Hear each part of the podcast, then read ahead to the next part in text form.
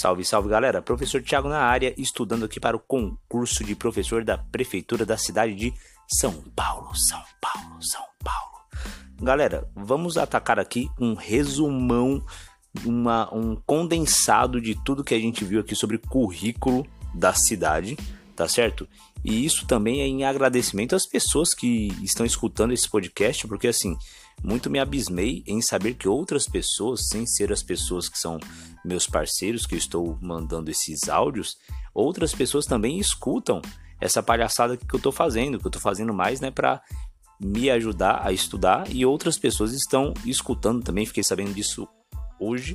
Fiquei muito, muito feliz. Então vou fazer um resumão das coisas mais importantes que a gente viu por aqui, beleza? Então fica com nós que é passando na prefeitura. Vamos passar no concurso da prefeitura. É nós.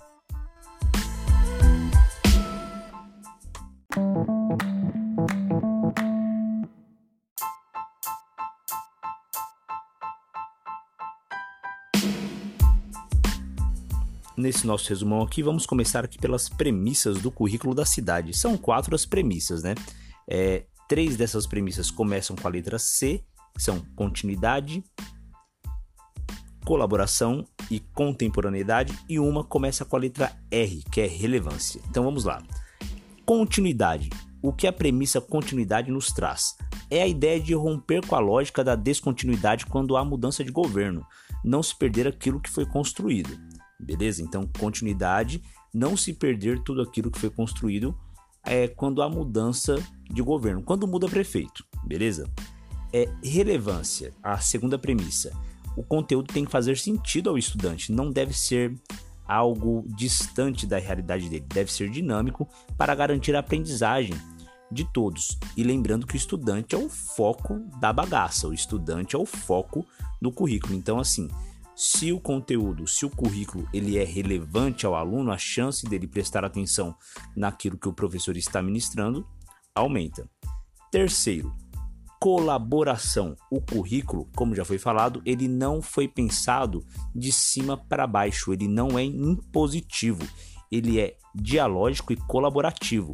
Foi consultado toda a comunidade escolar para a elaboração do currículo.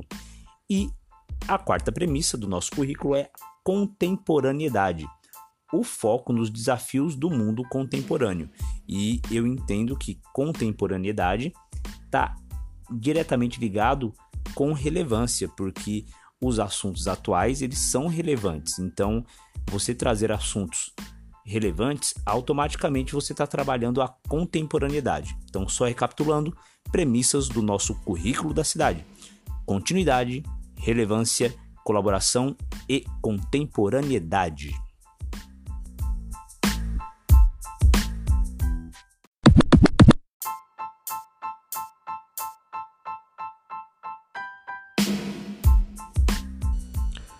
Vamos tratar aqui nesse segmento sobre a perspectiva de educação integral.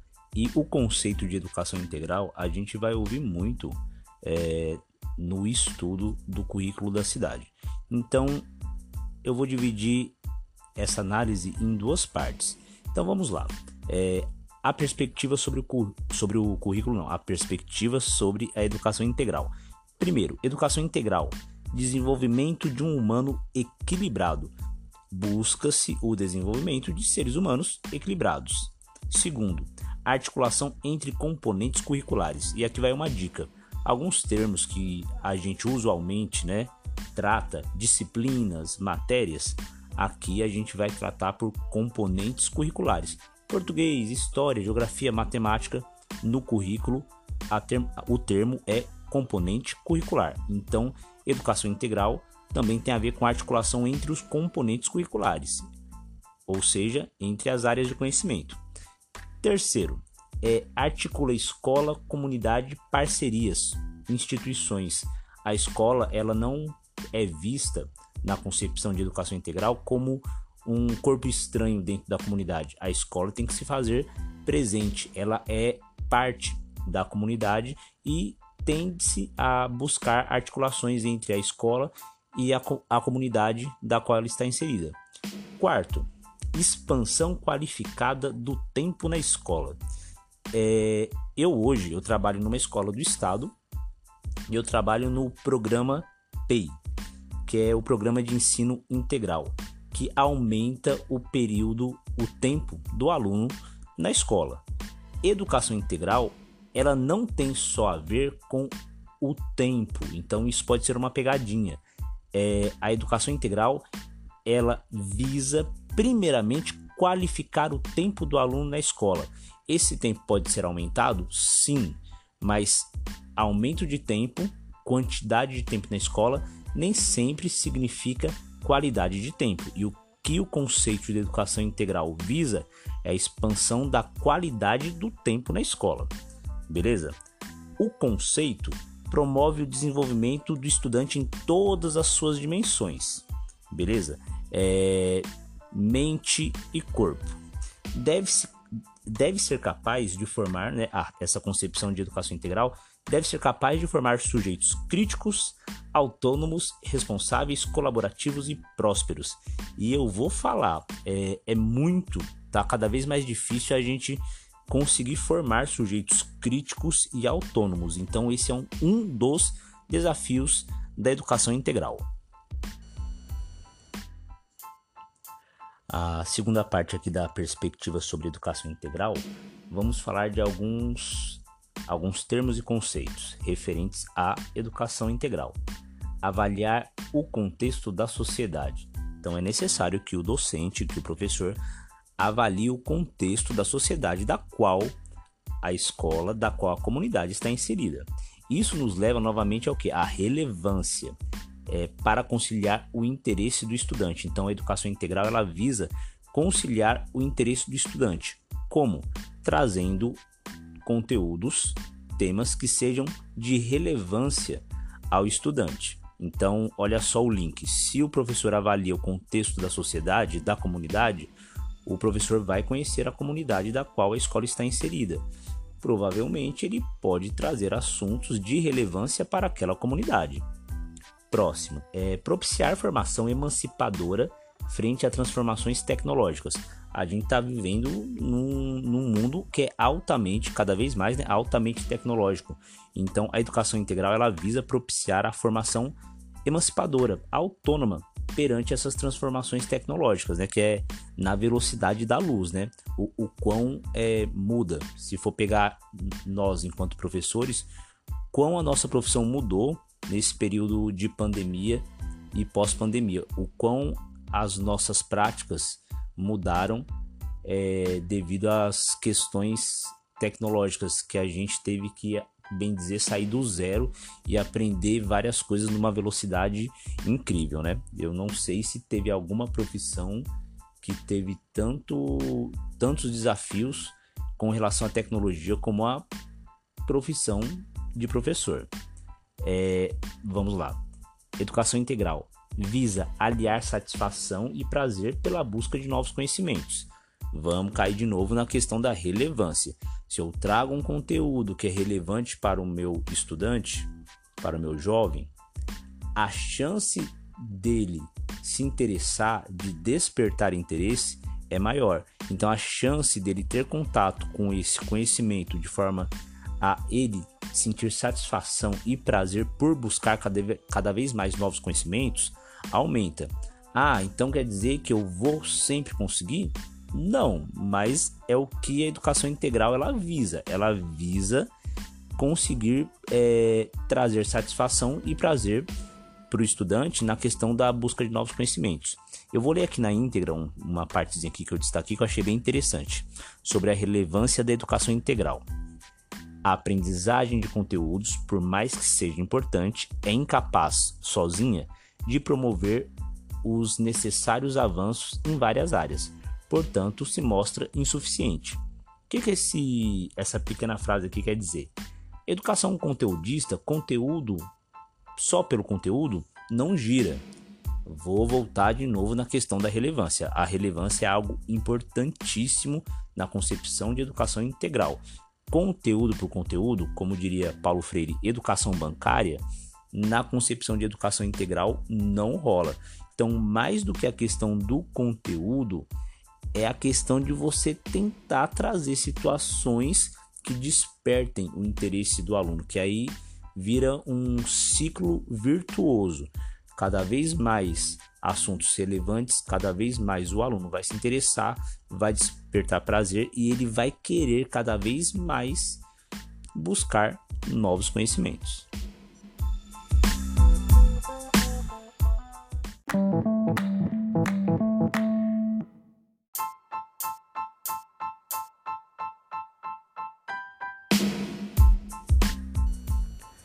Dentro ainda da concepção de educação integral, o currículo traz a ideia de temas inspiradores, temas inspiradores para o currículo da cidade, que nada mais são do que temas atuais dentro daquela questão de tentar trazer situações relevantes para os nossos estudantes.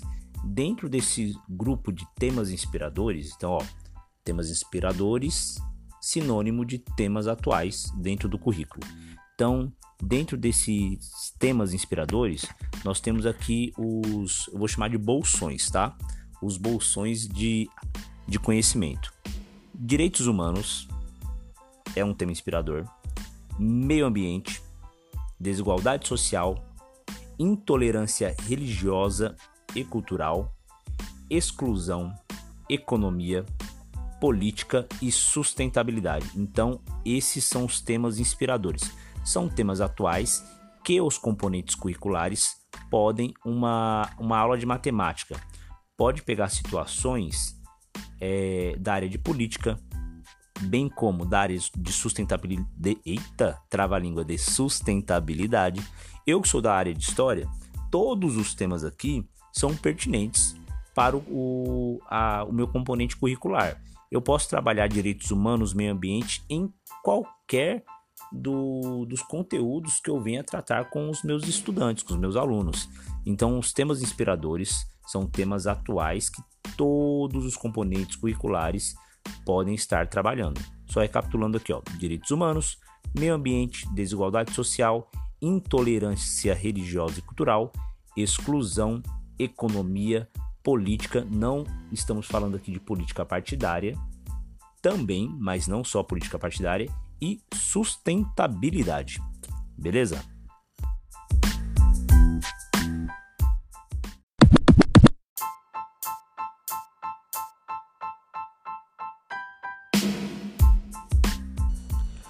Agora eu vou trazer aqui é, uns, uns termos que eu vou ser bem sincero, que eu não tinha, nunca tinha escutado antes de começar a, a estudar para o concurso da prefeitura. Não tenho vergonha em falar que eu nunca tinha escutado sobre a Agenda 2030, 5Ps e as ODSs, que a gente, né? Eu, eu, eu, ouvi muito e li muito a respeito das ODSs porque era algo que realmente é, eu desconhecia. Então, vamos lá. Primeiro vamos falar sobre a Agenda 2030. O que é a Agenda 2030? A Agenda 2030 da ONU é um plano global para atingirmos em 2030 um mundo melhor. Só isso, tá? Um mundo melhor para todos os povos e nações. Para tanto, é, eu, foi chamado aqui de 5 P's. São cinco termos aqui com que começam com a letra P que estão dentro da Agenda 2030. Os 5 P's, é, para o sucesso da Agenda 2030, foram propostas cinco áreas de importância crucial para a humanidade e o planeta, que são os 5 P's. Quais são esses P's? Primeiro, pessoas. Realizar seu potencial com dignidade e igualdade em ambiente sustentável. Segundo P, planeta. Proteger da degradação, tendo consumo sustentável e produção sustentável. Terceiro P, prosperidade desfrutar de uma vida próspera e de plena realização pessoal. Quarto, paz, promover sociedades pacíficas, justas, inclusivas, livres do medo da violência. E eu, eu vou incluir aqui para quebrar aquela ideia de cultura de violência. Então, promover, ao invés da cultura da violência, sociedades de paz. Promover a cultura da paz. E o último P, o, o quinto P, parceria mobilizar os meios necessários para a implementação da agenda. mobilizar os meios necessários, é, buscando parcerias, inclusive com instituições, como já foi falado anteriormente. Então, os 5 P's da Agenda 2030 da ONU: pessoas, planeta, prosperidade, paz e parcerias. Dando continuidade aqui, mais um termo, uma sigla que eu nunca tinha escutado falar, assim como eu nunca escutei falar na Agenda 2030. Só uma observação, tá? A Agenda 2030, ela não necessariamente ela é algo específico da da área educacional. Ela pode, ela deve ser aplicada, ela pode não, ela deve ser aplicada em todas as áreas, assim como as ODSs, Objetivos de Desenvolvimento Sustentável, que tem relação direta com a Agenda 2030 da ONU tem como intenção integrar os temas inspiradores a uma proposta inovadora e emancipatória do currículo. Então, ó, o currículo integrado com as ODS, ele visa escolhas temáticas, escolhas temáticas que façam relevância. A gente vai ouvir falar muito nessa ideia da relevância, né? Assuntos que podem ser trabalhados nos diversos componentes curriculares, né? Que possam é, dialogar com as diversas áreas Lembrando os temas inspiradores, como foi falado, todos os temas inspiradores é sustentabilidade, economia, meio ambiente, política, direitos humanos podem e devem ser trabalhados por vários componentes curriculares. Então, assuntos que podem ser trabalhados nos mais diversos componentes curriculares. Metodologias de ensino que priorizem uma educação integral. Não basta ter toda essa, essa concepção toda essa ideologia da, da educação integral se as metodologias elas forem metodologias passivas, onde o aluno recebe a informação do professor. Então a gente tem que buscar metodologias diversificadas, metodologias ativas, para que o conteúdo relevante e a prática realmente façam uma diferença na vida dos nossos estudantes é, mais um tópico aqui. Em consonância com a proposta de educação para o desenvolvimento sustentável, que é uma outra sigla, EDS. Então, as ODS, os Objetivos de Desenvolvimento Sustentável, estão em consonância com a proposta de educação para o desenvolvimento sustentável. Os objetivos, a ODS, não é algo específico de educação, assim como a Agenda 2030 não é algo só exclusivo da área educacional. As EDS sim. A EDS ela tem relação direta com os objetivos de desenvolvimento sustentáveis, sustentáveis, mas como já diz o, o nome, é específico. Educação para o desenvolvimento sustentável. Educação para que seja concluído os objetivos da Agenda 2030.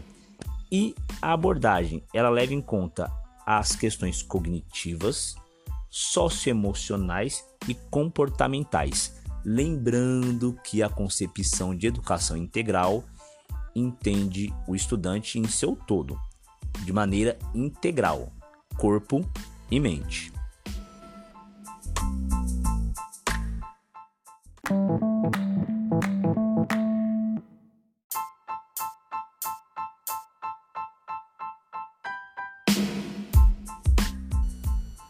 Galera, vamos ficando por aqui com esse primeiro resumão de alguns temas, conceitos e concepções que já foram tratadas e abordadas nos podcasts anteriores de maneira até um pouquinho mais aprofundada. Então, se ficou em dúvida em algum termo, algum tópico, algum item, aqui no, no canal do Tá Legal você encontra outros podcasts com a temática é, referente ao currículo da cidade, um pouquinho mais aprofundada. Esse foi o resumo do resumo.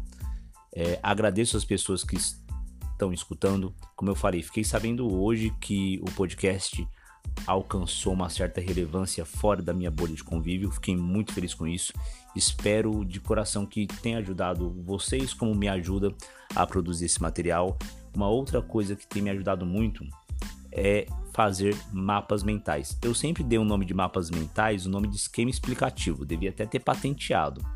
Mas esquema é esquema mental. Mapa mental ou mapa conceitual é setinhas, balãozinhos, e eu acho que se você lê, você faz um resumo e você faz o mapa mental, ajuda muito na hora de, de fixar o conteúdo. E conversando com um parceiro que vai fazer a prova, o Robin, ele falou que ele tá colando alguns mapa, mapas mentais na parede do, do quarto dele. E eu vou replicar, vou fazer a mesma coisa. É um conselho para vocês também. Então, quem estiver escutando áudio e quiser fazer mapas mentais e afixar nas paredes, talvez ajude, né? Atrapalhar, garanto que não vai, beleza? Logo mais eu vou lançar aqui um outro episódio com um outro resumão da segunda parte do currículo da cidade de São Paulo, beleza? É nós e fomos. Valeu!